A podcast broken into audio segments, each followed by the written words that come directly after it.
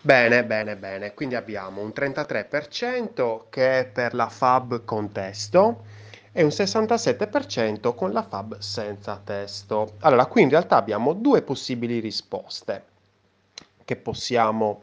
La nostra attenzione può andare sia sul discorso del più, quindi dell'icona, oppure sul discorso di, dell'azione e quindi eh, discorso di icona più testo. Allora, ammettiamo che vogliamo parlare del più, proprio dell'icona più. Allora, l'icona più ci porta di solito a un menu secondario, sempre.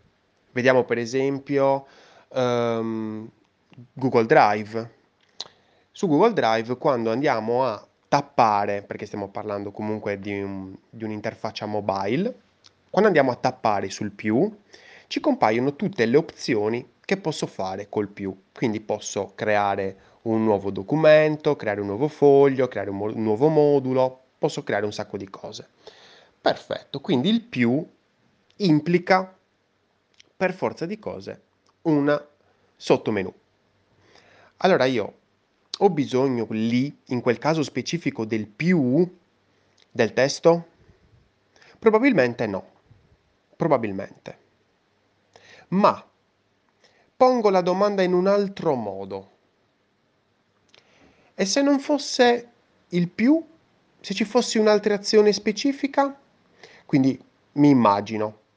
Scrivi. Ammettiamo che siamo su Gmail, perché è questo il caso, eh?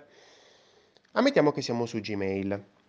Preferiresti al posto di quel più a sinistra l'iconcina di una matitina? Oppure ti piacerebbe di più l'iconcina della matitina con il testo scrivi? Benissimo, sicuramente avrei risposto la seconda. Invece no, ho risposto la prima sicuramente perché è famosa questa roba che a noi, noi che comunque siamo degli utenti avanzati, ci piace di più un discorso più smart, un discorso molto più leggero no? nell'interfaccia, quindi siamo portati a non utilizzare i testi. E quindi ci piace di più quel bel bottoncino, quel bel tondo con, con la matitina, con l'iconcina dentro. Perché è tondo. Il, mo- il motivo per cui ti piace di più è perché è tondo, perché è una figura primitiva, una figura semplice che conosci da un sacco di tempo.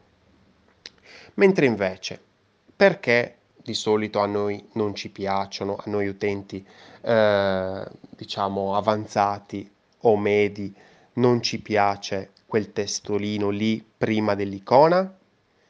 Perché ingombra troppo, perché dà troppo fastidio, ma riduce il carico cognitivo. Quindi arriviamo a questo punto qui. Se noi inseriamo del testo, non stiamo creando un'opinione. Chissà che cosa servirà quel bottone. No, lo stiamo spiegando per bene. È una call to action parlante, come dicevamo qualche audio fa, e quindi attraverso quella call to action io so perfettamente che cosa succederà quando io la tapperò. C'è scritto scrivi, chissà cosa succederà. Scriverò un'email c'è scritto contatta, chissà cosa succederà, c'è un'icona di un telefono, sicuramente partirà la chiamata. Oppure c'è scritto contattaci e c'è l'icona di un fumetto, di un balloon, ma chissà, forse aprirà una chat. Noi stiamo esplicando che cosa ci sarà, che cosa succederà tappando quella call to action. Facendo così diminuiamo il carico cognitivo se diminuiamo il carico cognitivo, diminuiamo la presenza del blindness bias. Ne ho parlato qualche audio fa, vatelo a rivedere. Se noi diminuiamo la presenza del blindness bias, stiamo aumentando le conversioni, ragazzi. Cioè non c'è un universo da scoprire in questo caso.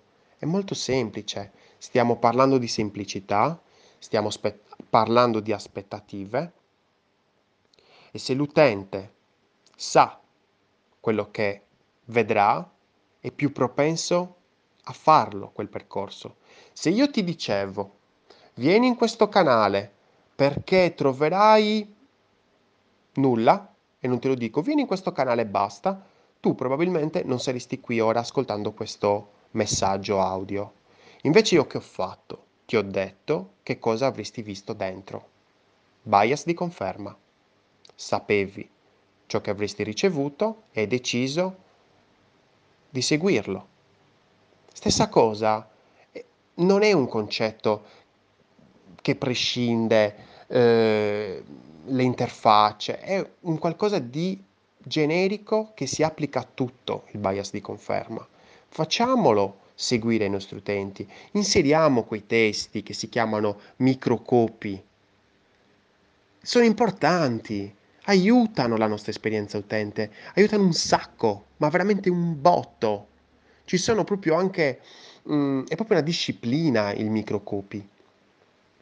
Quindi nel momento in cui noi dobbiamo decidere se inserire del testo o non inserire del testo, per favore inseritelo, perché io ne ho le palle piene di tutte quelle icone ovunque senza una spiegazione, ma che cazzo fa quell'icona?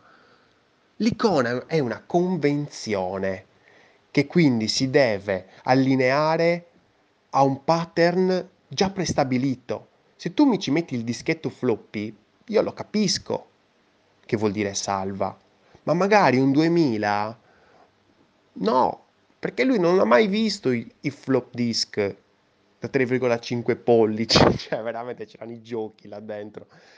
E, cioè, nel senso, te mi metti una matitina, sì, è una convenzione ormai accettata da tutti, ma mio padre che cazzo ne sa che cosa vuol dire quella matitina? Potrebbe essere un modifica, perché poi la matitina viene usata anche in altri ambiti, in altri, per altri motivi. Siccome può significare tutto in niente, e cazzo scrivicela una roba. Perdili quei due minuti di tempo per scriverlo, poi magari è scritto male, magari la parola sbagliata, quello che è, ma insomma lo vedrai dopo. Intanto scrivicelo qualcosa, perché è vero, eh, è ingombrante, è ingombrante, è vero, però aiuta tantissimo gli utenti, aumenti l'accessibilità, perché poi magari anche a livello proprio di disabili, che magari ai non vedenti, tu se c'è scritto, insomma il lettore glielo legge. L'icona, magari potresti non essere stato attento a rinominare l'icona nel modo giusto e quindi magari il lettore non gli dice che cosa fa quella, quel determinato bottone. Quindi ci sono due possibili risposte. La risposta, se intendiamo questo sondaggio con il più allora io ti dico, va bene, per il più ci può anche stare che tu non mi ci metti la, mm, il testo a fianco, ci sta, va bene. Però se andiamo a parlare di un'azione specifica, eh no, qui non transigo. Qua non transigo, non c'è un'opinione, c'è una regola. Una regola di accessibilità. Per favore mi metti il testo prima dell'icona perché se no io non ci capisco un cazzo di quello che, che mi farà fare quel bottone. E se non ci capisco un cazzo, non lo clicco. Vai tranquillo, non lo tappo. No, non guardo nemmeno, mi fa paura. Era bellissimo in un test che abbiamo fatto due mesi, no, che due mesi fa, saranno stati quattro mesi fa, forse anche prima del lockdown era. Comunque era bellissima questa cosa perché avevamo messo un, un bottone dove potevi fare veramente un botto di cose, era fighissimo sto bottone, dava una, una funzionalità allucinante a tutta l'interfaccia oh, e nessuno toccava sto bottone. A un certo punto mi sono rotto le scatole alla fine di tutta l'intervista, gli ho fatto ma perché non l'hai toccato questo bottone all'intervistato? Lui mi guarda proprio con gli occhi sgranati e mi fa ma sei pazzo che tocco un bottone che non so che cosa significa? Cazzo. Aveva ragione, aveva ragione. Aveva ragione. Quindi, questa è la mia birra di oggi.